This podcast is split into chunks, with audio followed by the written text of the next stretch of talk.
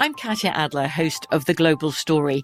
Over the last 25 years, I've covered conflicts in the Middle East, political and economic crises in Europe, drug cartels in Mexico. Now I'm covering the stories behind the news all over the world in conversation with those who break it. Join me Monday to Friday to find out what's happening, why, and what it all means. Follow the global story from the BBC wherever you listen to podcasts. Enjoy all your favorite sports like never before at BetMGM. Signing up and playing is so easy. Simply sign up using code Buckeye and receive up to $1,500 back in bonus bets if you don't win your first bet. When you register with BetMGM, you can get instant access to a variety of parlay selection features, live betting options, and the best daily promotions in the business. And with BetMGM at your fingertips, every play and every game matter more than ever. Place your moneyline, prop, and parlay bets with the king of sportsbooks today. Sign up using code Buckeye and receive up to $1,500 back in bonus bets. If you don't win your first bet. That's right, up to $1,500. Again, sign up using code Buckeye and receive up to $1,500 back in bonus bets if you don't win your first bet. BetMGM and GameSense remind you to play responsibly. 21 plus and present in Ohio. Subject to eligibility requirements. Rewards are non-withdrawable bonus bets that expire in seven days. Gambling problem? Call 1-800-GAMBLER in partnership with MGM Northfield Park. That's 1-800-GAMBLER.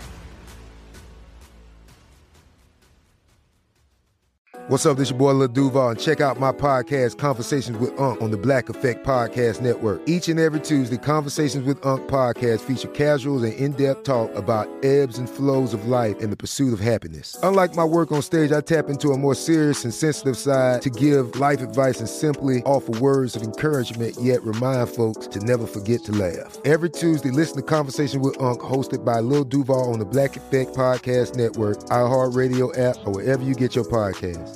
Presented by AT&T. Connecting changes everything.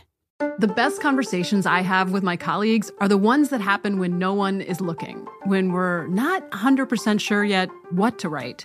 Hopefully, having conversations like this can help you figure out your own point of view. That's kind of our job as Washington Post opinions columnists. I'm Charles Lane, Deputy Opinion Editor. And I'm Amanda Ripley, a contributing columnist. We're going to bring you into these conversations on a new podcast called Impromptu. Follow Impromptu now, wherever you listen.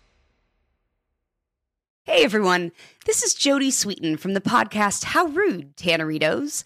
I've been needing a quick getaway with my family, and the 2024 Hyundai Santa Fe is the perfect vehicle to take us there.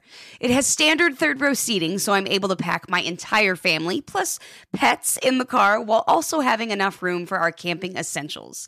Available HTRAC all wheel drive will get us through any dirt trails, and available dual wireless charging pads will ensure we never have to worry about getting stuck with a dead phone in the middle of nowhere.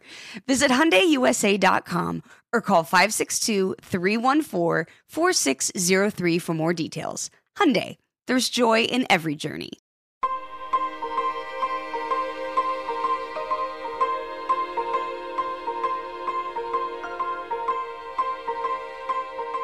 This is Lee Habeeb, and this is Our American Stories. And we tell stories about everything here on this show. And our favorite subject, as you know, is American history. Nowadays, we never have to think about how long a message might take to get somewhere or to someone. In fact, often, if there isn't a near instantaneous reply, we often get frustrated or even annoyed.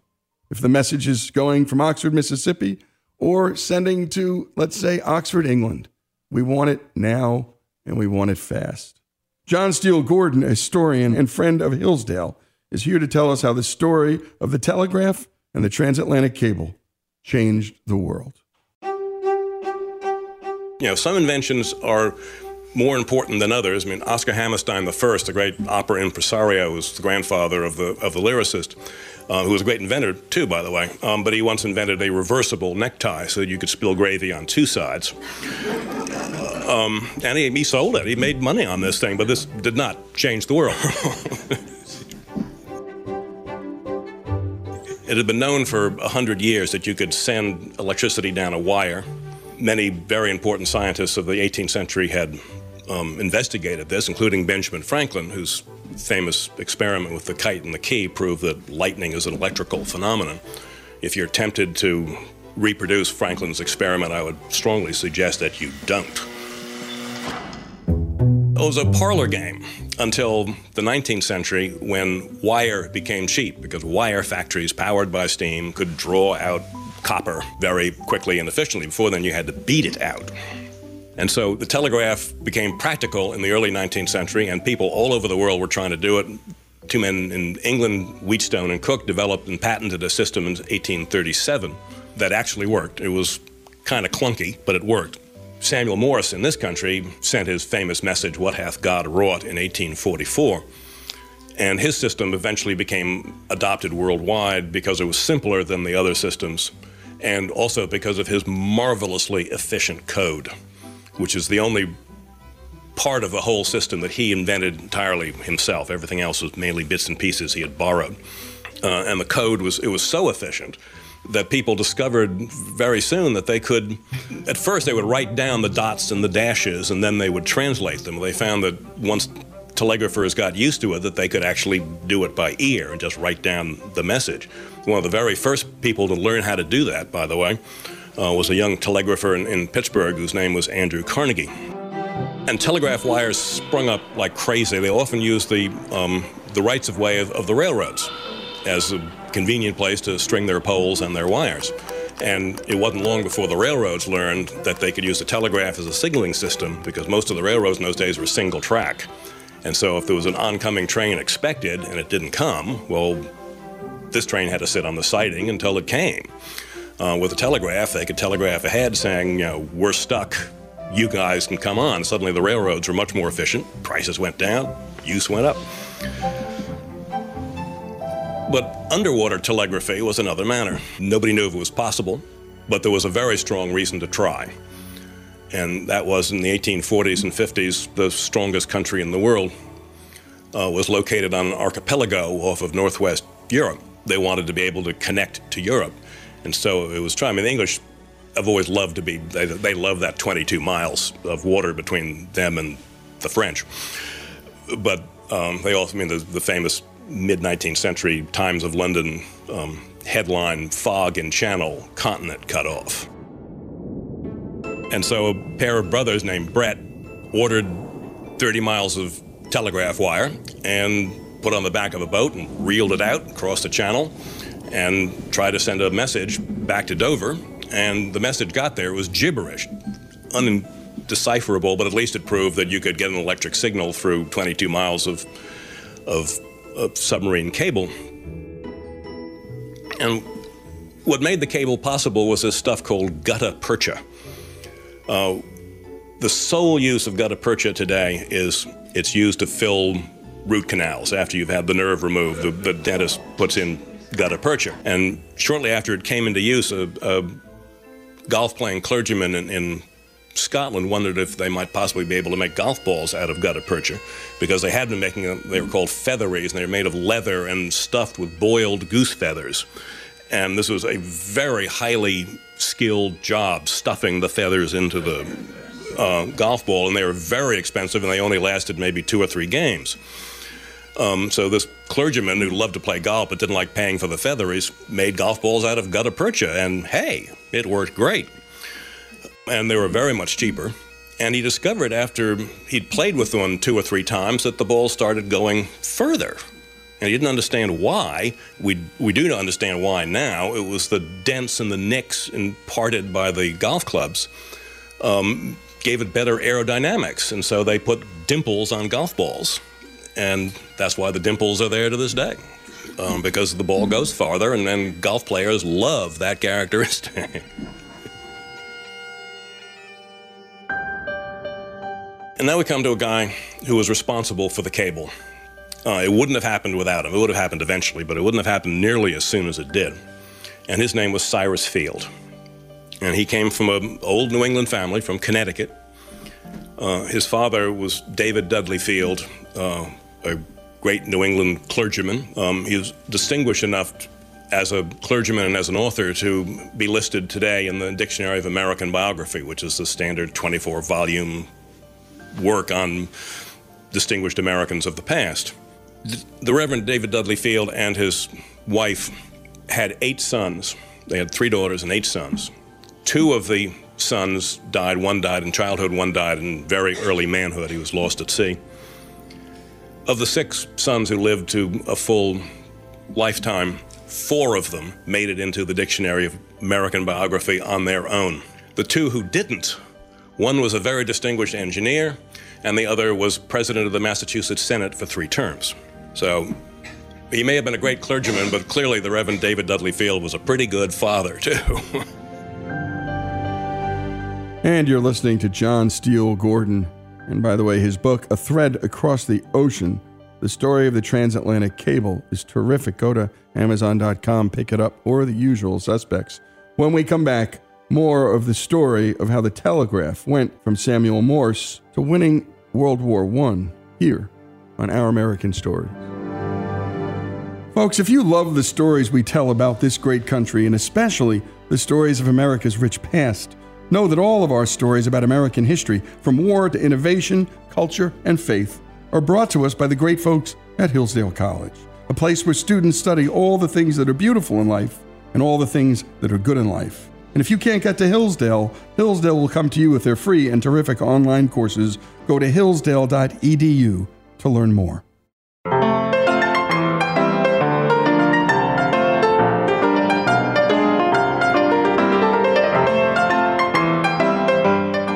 And we're back with our American stories and the story of the transatlantic cable. Historian John Steele Gordon was just introducing Cyrus Field a bright young man from a very impressive New England family who was the person responsible for connecting both sides of the Atlantic. Cyrus Field was not as intellectual as some of his brothers, just as smart, just not as interested in, in book learning. And when he was 16, he asked his father's permission to go to New York and go into business, and his father granted it. New York is unique among American colonies. The Puritans came to New England, the Quakers came to Philadelphia, the Catholics came to Maryland in order to worship as they wished to do so. The Dutch came to New York to make money, and for no other reason whatsoever. In fact, they didn't even get around to building a church for 17 years. They were so busy trading furs. When they did, they named it the Church of St. Nicholas, and Santa Claus has been the patron saint of New York ever since. So Cyrus Field came to this town that was famous for hustle and bustle and let's make a deal. And he was very, very good at doing exactly that.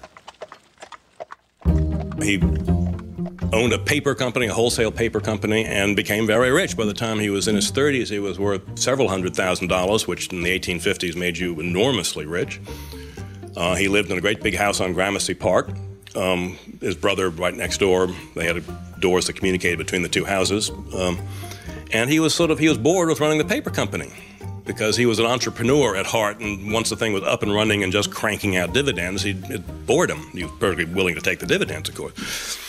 Um, and then one day, his brother, Matthew Field, um, brought a guy named Frederick Gisborne over to see him because Gisborne had been running a telegraph line across the southern shore of Newfoundland and with the hopes of putting a cable across the the Cabot Strait, the entrance to the um, St. Lawrence River, and connect it to the telegraph grid in, in North America, because they said that would make communication with England two days shorter, because Newfoundland is one third of the way along the Great Circle route to to England, and Cyrus Field wasn't very interested in that because um, they didn't think two days made that all difference because there was only one day difference to Halifax, um, which was connected to the telegraph grid already.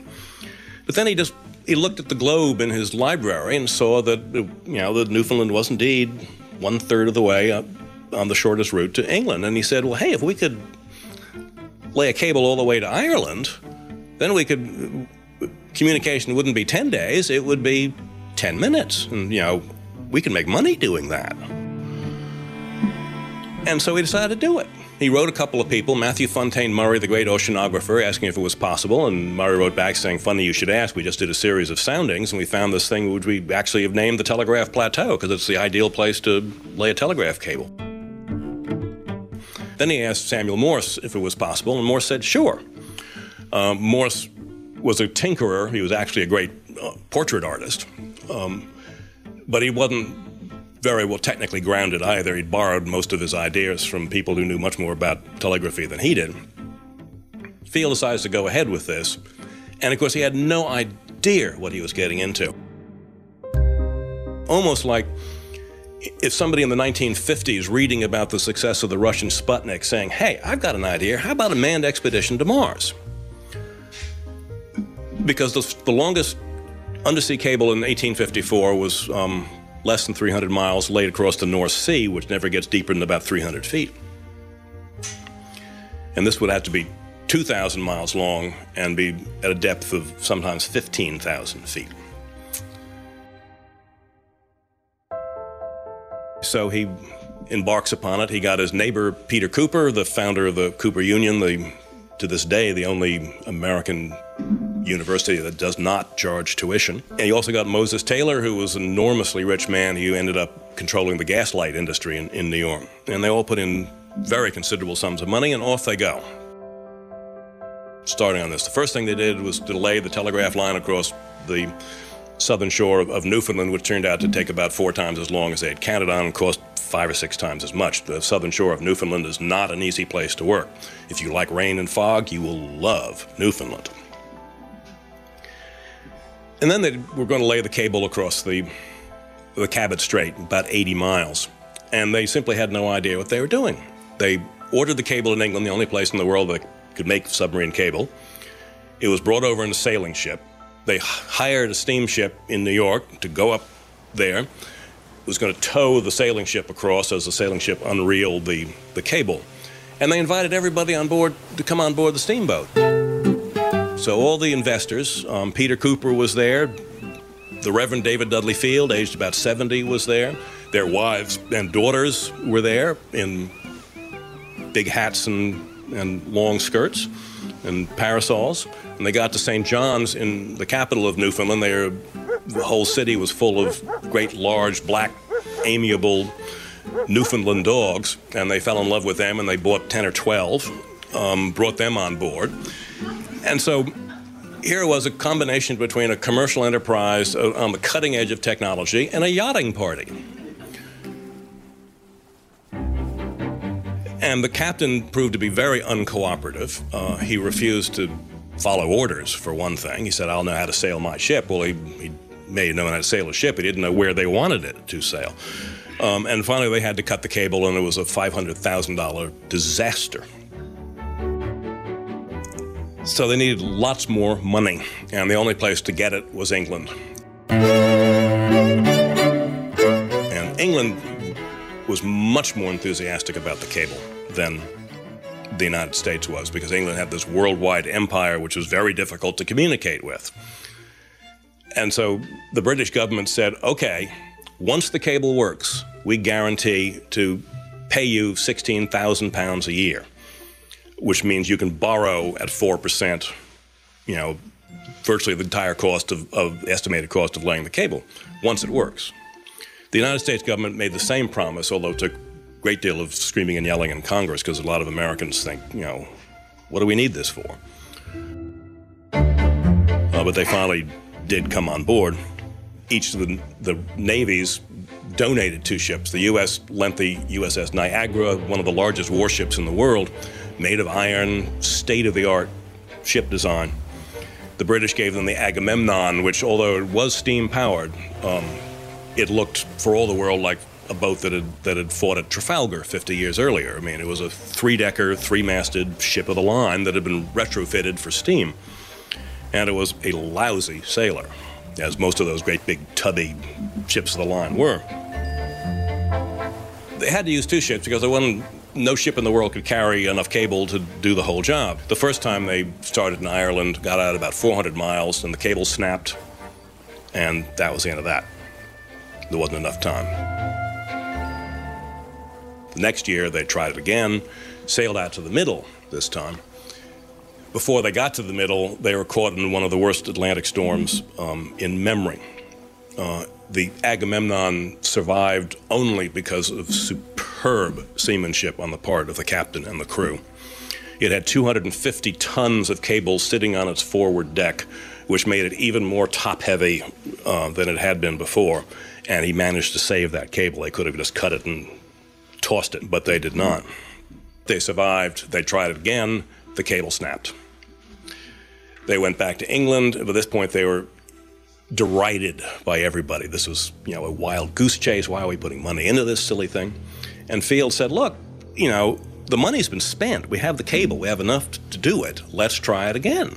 You know, we've got nothing to lose. Otherwise, we just sell the cable for scrap and, and it's a certain disaster. So they tried it and it worked. They unreeled it virtually without any problem whatsoever. And you're hearing the true nature of an entrepreneur. And that is, they see things that no one else sees, and they're not even sure they know how to do. They call a few guys, a few gals, and the next thing you know, they're giving it a shot. And when they fail, they just want to try it one more time because they want to fix what didn't work and make that dream a reality. And not some pie in the sky crazy dream, but something doable. And when you think of a guy like Elon Musk saying, I want to build a spaceship to somewhere, well, he's doing it. This spirit, well, it's always been in humankind, and something about our country unleashes it in people and allows it to thrive. When we come back, more of John Steele Gordon's story, the story of the transatlantic cable, here on Our American Stories.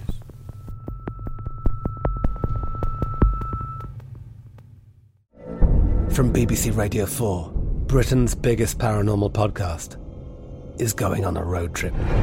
I thought in that moment, oh my God, we've summoned something from this board.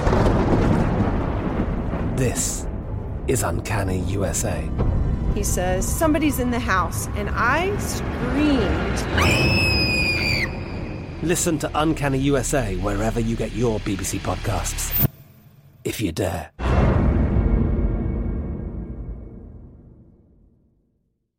Enjoy all your favorite sports like never before at BetMGM. Signing up and playing is so easy. Simply sign up using code Buckeye and receive up to $1,500 back in bonus bets if you don't win your first bet. When you register with BetMGM, you can get instant access to a variety of parlay selection features, live betting options, and the best daily promotions in the business. And with BetMGM at your fingertips, every play and every game matter more than ever. Place your moneyline, prop, and parlay bets with the king of sportsbooks today. Sign up using code Buckeye and receive up to $1,500 back in bonus bets if you don't win your first bet. That's right, up to $1,500. Again, sign up using code Buckeye and receive up to $1,500 back in bonus bets if you don't win your first bet.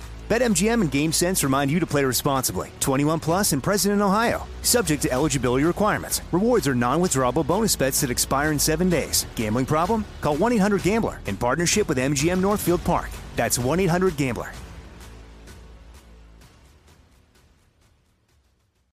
You deserve a moment to yourself every single day. And a delicious bite of a Keebler Sandies can give you that comforting pause. Don't forget to pack the melt in your mouth magic of a Keebler Sandies for a post lunch pick me up. This magic is baked into simple shortbread cookies by Ernie and the Keebler Elves. So as life continues to fly by, make the most of your me moment. Take a pause and enjoy a Keebler Sandies. The 2024 presidential campaign features two candidates who are very well known to Americans. And yet, there's complexity at every turn. Criminal trials for one of those candidates, young voters who are angry. The Campaign Moment podcast from the Washington Post gives you what matters. I'm Aaron Blake, and I'm covering my 10th election cycle. My colleagues and I have insights that you won't find anywhere else. So follow the Campaign Moment right now, wherever you're listening. Hey, I'm here to tell you about Up Faith and Family, the leading streaming service for uplifting entertainment. It's the only place to stream all seasons of the award winning series Heartland with exclusive content you won't see anywhere else. Binge all of the past seasons and don't miss the season 17 of Heartland and stream a new episode weekly. Dive into the warmth of Heartland and let Up Faith and Family be your go to service for all things uplifting. Start your free trial today. Go to upfaithandfamily.com for your free trial. Upfaithandfamily.com. And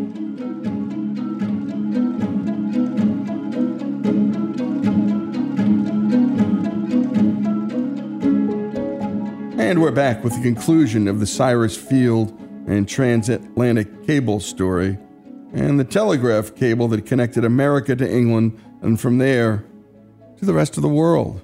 We pick up at the point where the United States and England have finally, after many failures, connected the cable from one side of the Atlantic to the other.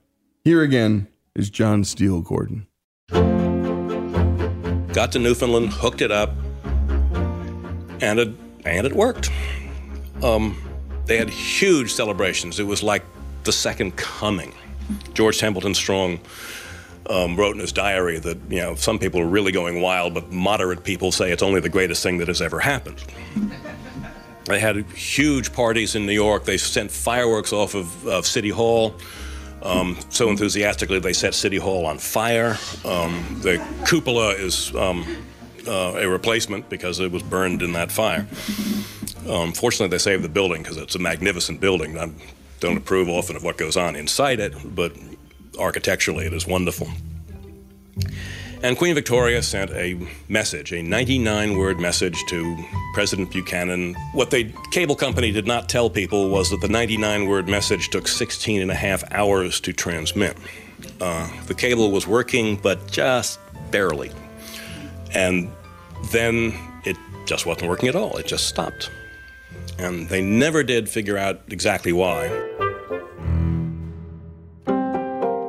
So they, they tried again, and they had to wait at that point until the Civil War, which broke out after the second attempt. They had run out of money, for one thing, and before they could begin to raise enough money, um, they had to wait for the Civil War to end.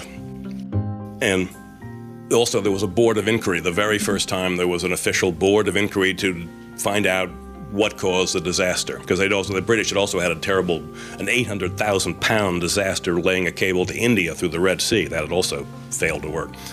What went wrong, how we can do it better, learn our lessons here, and they learned all kinds of lessons. One was they didn't have a vocabulary of electricity. And so it was very hard to discuss technical issues because people were using different words and had, you know, or different meanings to the same words.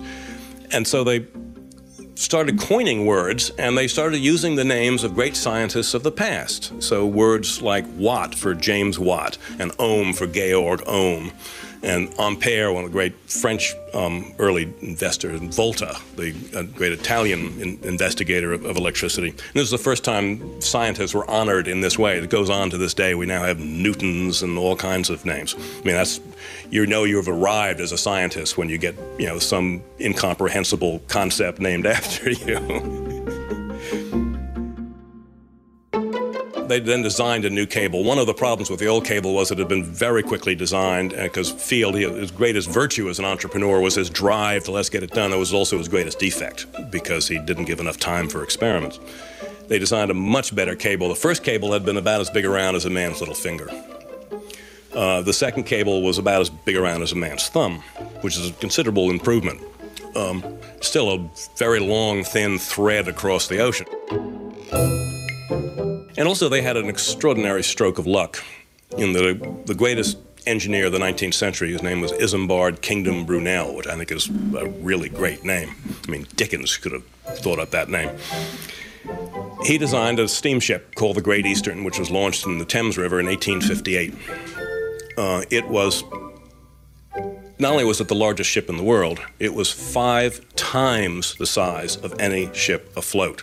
And throughout its 30 years of existence, wherever it was, whether it was Bombay or Boston or Baltimore, it looked like a rowboat in a pond full of ducks. It was just gigantic. Had it, the Panama Canal existed when the Great Eastern did, the Great Eastern could not have utilized it. It was too wide to get through the Panama Canal. Brunel realized that you could go the whole you made a ship big enough because the energy required increased more or less as the square, but the the capacity increased as the cube, so you could do more and more. And he said, build a big enough ship, and he designed this colossal ship, and somehow talked people into paying to have it built. It was an economic disaster. There were six owners of the Great Eastern. All of them lost major money, including the scrap dealer who owned it last because it turned out to be extremely expensive to break it up for scrap. Was also absolutely perfect for laying the Atlantic cable. They could lay the whole thing. Uh, because it was so enormous, it was much less subject to wave action, so it was much less likely to snap the cable. Um, you could have all the workers you needed on board. Um, and since it was out of work anyway, because it was an economic white elephant, they were more than happy to uh, lease it to be used for the cable. So in 1865, off they go again. And they get four fifths of the way across, and then it snaps. They went back to England, tail between their legs, sure they were going to be objects of utter derision. And in fact, everybody said, hey, you had bad luck. Now we know we can do it. All we got to do is just have good luck. And the next year, they laid the fifth attempt, went like clockwork. They then went back out, grabbed the fourth attempt, spliced it on, and within three weeks had two cables across the Atlantic Ocean. And North America has not been out of communication with Europe for more than a couple of hours ever since. Uh, it revolutionized the world. The London and Wall Street markets began to act in concert because they could now were in instant communication. Uh, newspapers, they formed the UPI, the United Press International, so they could cut cable costs, so we could get European news today, which was just, you know, you could read what was going on in Europe today. Today was just an extraordinary um, thing to them. We just take it totally for granted. We just, you know, want to know what the weather is in London. We find out. However, it was very expensive to use the cable. The first price was dollar a word, 15 word minimum. That was $15, and when a skilled worker was lucky to earn $5 a week, this led to considerable brevity. And also, they didn't use the capacity of the, of the two cables. And then, when the French cable came in, landed here in Duxbury in 1869, it was a separate organization, competition. Competition is wonderful for capitalism. Capitalists don't like it so much, but for capitalism, it's great. Prices of both went way down, usage soared, and became very profitable. Cyrus Field became enormously rich. And the world just changed. The world just changed. And to give you an idea of how much it changed, British declared war on Germany on August 1st, 1914. On August 2nd, 1914, a British cable ship in the dark of night sailed over to the German coast, grappled up the German cables, and cut them, forcing the Germans to communicate with the outside world by radio. And the Germans, as they always did, thought their codes were unbreakable, and the British, as they always did, broke them. Uh, the British were geniuses at, at cryptography.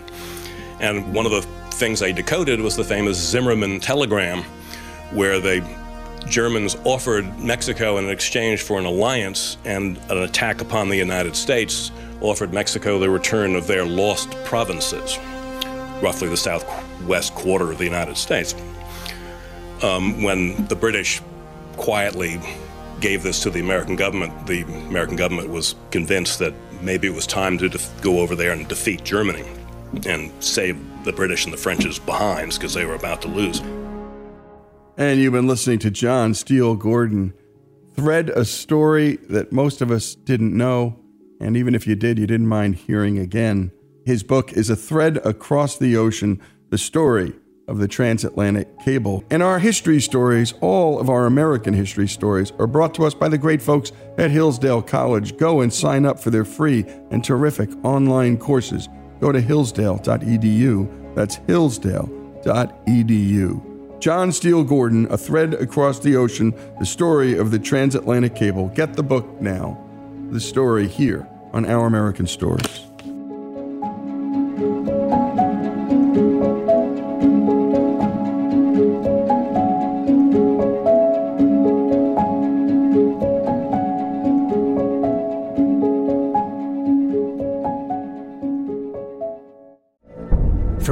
Radio 4, Britain's biggest paranormal podcast is going on a road trip. I thought in that moment, oh my God, we've summoned something from this board. This is Uncanny USA.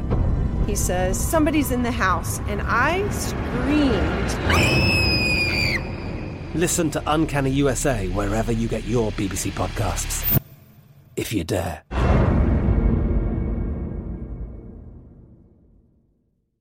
Enjoy all your favorite sports like never before at BetMGM. Signing up and playing is so easy. Simply sign up using code Buckeye and receive up to $1,500 back in bonus bets if you don't win your first bet. When you register with BetMGM, you can get instant access to a variety of parlay selection features, live betting options, and the best daily promotions in the business. And with BetMGM at your fingertips, every play and every game matter more than ever. Place your moneyline, prop, and parlay bets with the king of sportsbooks today. Sign up using code Buckeye and receive up to $1,500 back in bonus bets. If if you don't win your first bet. That's right, up to $1,500. Again, sign up using code Buckeye and receive up to $1,500 back in bonus bets if you don't win your first bet. BetMGM and GameSense remind you to play responsibly. 21 plus and present in Ohio, subject to eligibility requirements. Rewards are non-withdrawable bonus bets that expire in seven days. Gambling problem? Call 1-800-GAMBLER in partnership with MGM Northfield Park. That's 1-800-GAMBLER.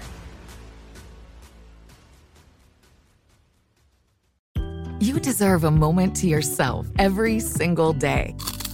And a delicious bite of a Keebler Sandies can give you that comforting pause. Don't forget to pack the melt in your mouth magic of a Keebler Sandies for a post lunch pick me up. This magic is baked into simple shortbread cookies by Ernie and the Keebler Elves. So as life continues to fly by, make the most of your me moment. Take a pause and enjoy a Keebler Sandies. The best conversations I have with my colleagues are the ones that happen when no one is looking, when we're not 100% sure yet what to write. Hopefully, having conversations like this can help you figure out your own point of view. That's kind of our job as Washington Post opinions columnists. I'm Charles Lane, Deputy Opinion Editor. And I'm Amanda Ripley, a contributing columnist. We're going to bring you into these conversations on a new podcast called Impromptu. Follow Impromptu now, wherever you listen. Hey, I'm here to tell you about Up Faith and Family, the leading streaming service for uplifting entertainment. It's the only place to stream all seasons of the award winning series Heartland with exclusive content you won't see anywhere else. Binge all the past seasons and don't miss the season 17 premiere on April 25th. And stream a new episode weekly. Dive into the warmth of Heartland and let Up Faith and Family be your go to service for all things uplifting. Start your free trial today. Go to upfaithandfamily.com for your free trial. Upfaithandfamily.com.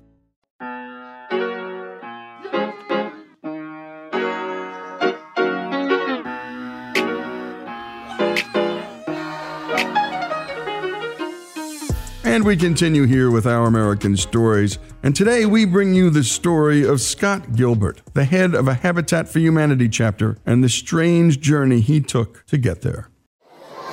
Went and taught school at a private school in Connecticut. Pretty quickly was elevated to be the head of the middle school. Was coaching several sports, and I loved it. But decided to cover my base. I'd go back and get an MBA at night, and went to the University of Connecticut Stamford branch which if I say quickly, it sounds like Stanford. Now that's a pretty good MBA. University of Connecticut, not bad, but it's not Stanford. But anyhow, depending who I'm playing with, I might skip part of that and just say Stanford. So as I was completing my fourth year and getting my MBA, I'd gotten a raise from 15,000 up to 18.5. I said, wow, this is really kind of challenging. And I was very conscious of one of the guys I taught with he had three boys. He worked, his wife worked, he had a second job. He was probably in his mid 30s and he was miserable. He hated the school, he started to hate the kids, he hated their parents because they didn't pay well enough and he couldn't get it together and he really resented life. And I remember saying, I need to move on. I don't want to be one of those guys. I don't want to be caught in a bind and looking for someone to blame for my situation. So I took my master's degree, got a job with a wonderful advertising agency, and ended up working with that agency for 25 years. And then at some point, I was, you know, transferred to New York, and we had a vacation home in Colorado. My wife said, "Hey, I'll live in Colorado. Come home when you want. I'm stopping on the way to New York. I'm getting off the bus. You can keep going." So for a couple years, I was one of the co-leaders of our New York office. We had hundreds of staff members, and I was age 50 and my kids were both graduating from college. And I was like, you know, this advertising run's been awesome. I love what I did. But here I was 50, going back and forth to New York to Aspen, Colorado, thinking this traveling back and forth every week's going to kill me. And so I decided to retire at 50 because I'd made enough money to put my kids through college. And that to me was a major accomplishment and what I'm supposed to do. And kind of at 50, wasn't sure what to do. I probably stared out the window for a good better part of a year. the only appointments I had were taking the garbage out on Thursdays and getting my haircut once a month. But then I saw an ad in the paper for a program called the Pre-Collegiate Program, which is a mentoring program for students who'd be the first generation in their family to go to college. So I called up a superintendent of schools I knew and another head of school and had them write letters and I realized pretty soon thereafter that I didn't need a very strong recommendation. They just needed warm bodies. But spent several years mentoring Latino kids here in the Valley and got very connected to their lives. And in the meantime, I was looking for more to do, and I'd heard about Habitat for Humanity and explored that a little bit. And at the same time, my daughter graduated college, came to work to be a teacher in Denver, and we checked out some garden apartments, and they weren't very nice. And I said, you know, we just spent a lot of money putting my daughter through college. She wants to be a teacher. I want to set her up for success, somewhat unlike how I was set up, such that we could find a small home that I could own and she could part own and she could rent out rooms to some fellow teachers and friends. And as long as she wanted to teach, she could stay in that house. And if she wanted to leave teaching, we could negotiate that. Was really enjoying Habitat, but I was thinking about my life where I couldn't stay as a classroom teacher, which I wanted to at the time, but thought it wasn't viable. My daughter couldn't make it work as a teacher herself without some help. But what could I do to help in an environment where I live, which is a resort market with very high price real estate and homes? $750,000 doesn't get you much. I mean, it's really crazy. How are teachers ever going to make it? I can't personally buy homes for all these teachers, there's no way.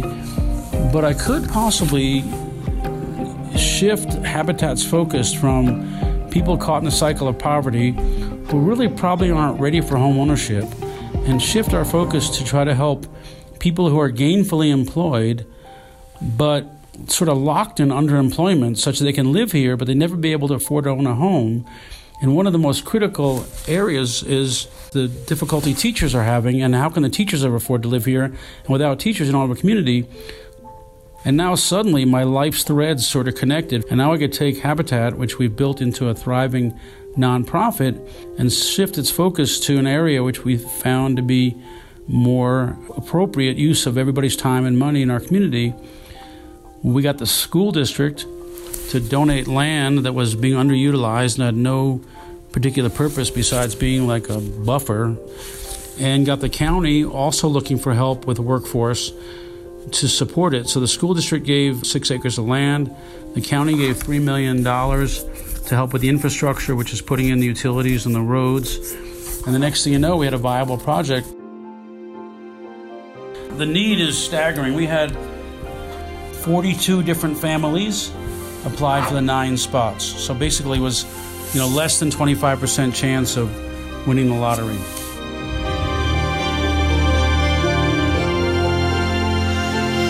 I've got an ex-felon working here. He's a wonderful guy. He's been employee of the year. We had another ex-felon who was employee of the year. Someone who's been incarcerated really appreciates freedom more than someone who's always had the freedom. One guy had been a drug dealer out in Ohio.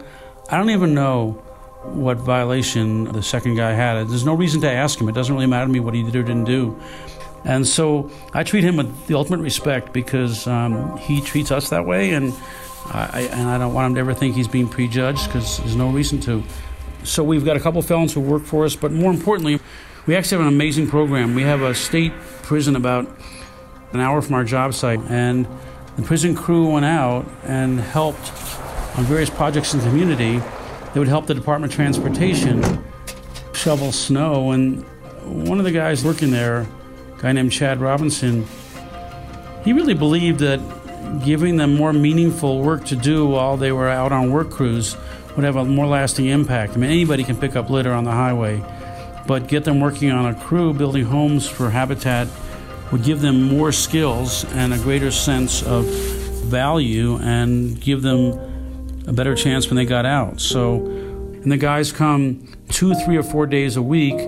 A crew of five to eight guys come in a van with you know one of the guards. He's not armed. These are guys in a level one minimum security prison who have been through the system or heading towards release. But the really nice thing at the job site is we've had times when we've had a good nucleus of guys and we end up doing training with them and train them to get what's called a best card and it's a card that enables them to actually be a contractor they have to pass a test the last time we had eight guys take our class and they went for the test, they all passed the test.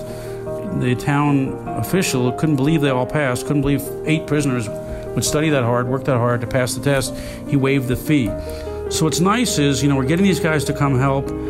We feed them like kings to give them some respect, and we're preparing them for when they get out, they actually have a skill.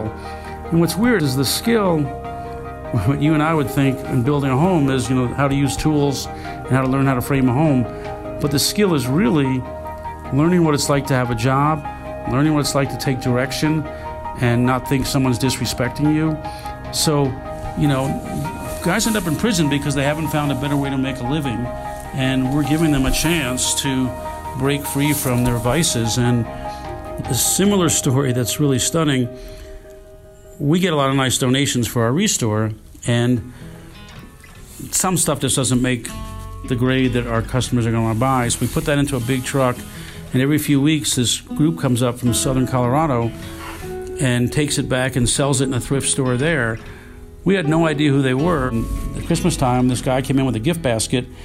I said, Can you explain what you guys actually do? Because I'm not sure I know. I know you take our leftovers. He said, Yeah, we have this group called New Horizons Ministry, and we take the things that you give us, we sell it, and we use that money to take care of babies while their moms are incarcerated, you know, up to two or three years. And then when their moms get out, they get their babies back. And every Wednesday, we take the babies to visit their moms. Well, they moved that prison, so now it's a two hour trip each way, but we want the moms to see their babies. And I was flabbergasted. I had no idea uh, that something we were doing, really just getting rid of things so we didn't throw them away, was having such an um, interesting benefit on a pretty much underserved community and ignored. And it's just really heartwarming to know that the efforts we make have such a far reaching impact. And you've been listening to Scott Gilbert, the president of the Roaring Fork Valley chapter of Habitat for Humanity. And great job, as always, to Alex for his work out in the field. And the story was brought to our attention by Carrie Morgridge and her Morgridge Family Foundation that supported Scott's work, and with philanthropy, of course, being another form of association that Tocqueville touted and was mesmerized by when he came here in the 19th century, and it's still going strong. Stories you don't hear anywhere. Stories about American generosity and just grit and love. Here on Our American Stories.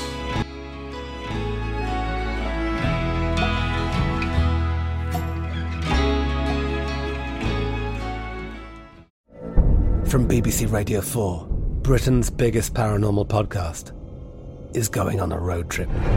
I thought in that moment, oh my God, we've summoned something from this board. This is Uncanny USA. He says, Somebody's in the house, and I screamed. Listen to Uncanny USA wherever you get your BBC podcasts, if you dare.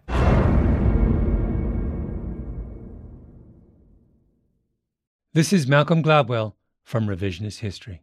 eBay Motors is here for the ride. With some elbow grease, fresh installs, and a whole lot of love, you transformed 100,000 miles and a body full of rust into a drive that's all your own. Brake kits, LED headlights, whatever you need, eBay Motors has it. And with eBay Guaranteed Fit, it's guaranteed to fit your ride the first time, every time, or your money back. Plus, at these prices, you're burning rubber, not cash. Keep your ride or die alive at ebaymotors.com. Eligible items only, exclusions apply. This is it. We've got an Amex Platinum Pro on our hands, ladies and gentlemen. We haven't seen anyone relax like this before in the Centurion Lounge. Is he connecting to complimentary Wi Fi? Oh my, look at that! He is! And you will not believe where he's going next. The Amex dedicated card member entrance for the win! Unbelievable! When you get travel perks with Amex Platinum, you're part of the action. That's the powerful backing of American Express. Terms apply. Learn more at americanexpress.com slash with Amex. With the new Dexcom G7, you can achieve better diabetes results without painful fingersticks. It sends your glucose numbers to your compatible phone or watch so you can always see where you are and where you're heading. See how food and exercise affects your glucose, making it easier to spend more time in range and lower your A1C. Take more control of your diabetes with the number one recommended CGM brand. It's easy to get started today at Dexcom.com. That's Dexcom.com. Dexcom data on file 2023. If your glucose alerts and readings from the G7 do not match symptoms or expectations, use a blood glucose meter to make diabetes treatment decisions. For a list of compatible devices, visit dexcom.com slash compatibility. Hey, I'm here to tell you about Up Faith and Family, the leading streaming service for uplifting entertainment. It's the only place to stream all seasons of the award-winning series Heartland with exclusive content you won't see anywhere else. Binge all of the past seasons and don't miss the season 17 of Heartland and stream a new episode weekly. Dive into the warmth of Heartland and let Up Faith and Family be your go-to service for all things uplifting. Start your free trial today. Go to upfaithandfamily.com for your free trial. upfaithandfamily.com.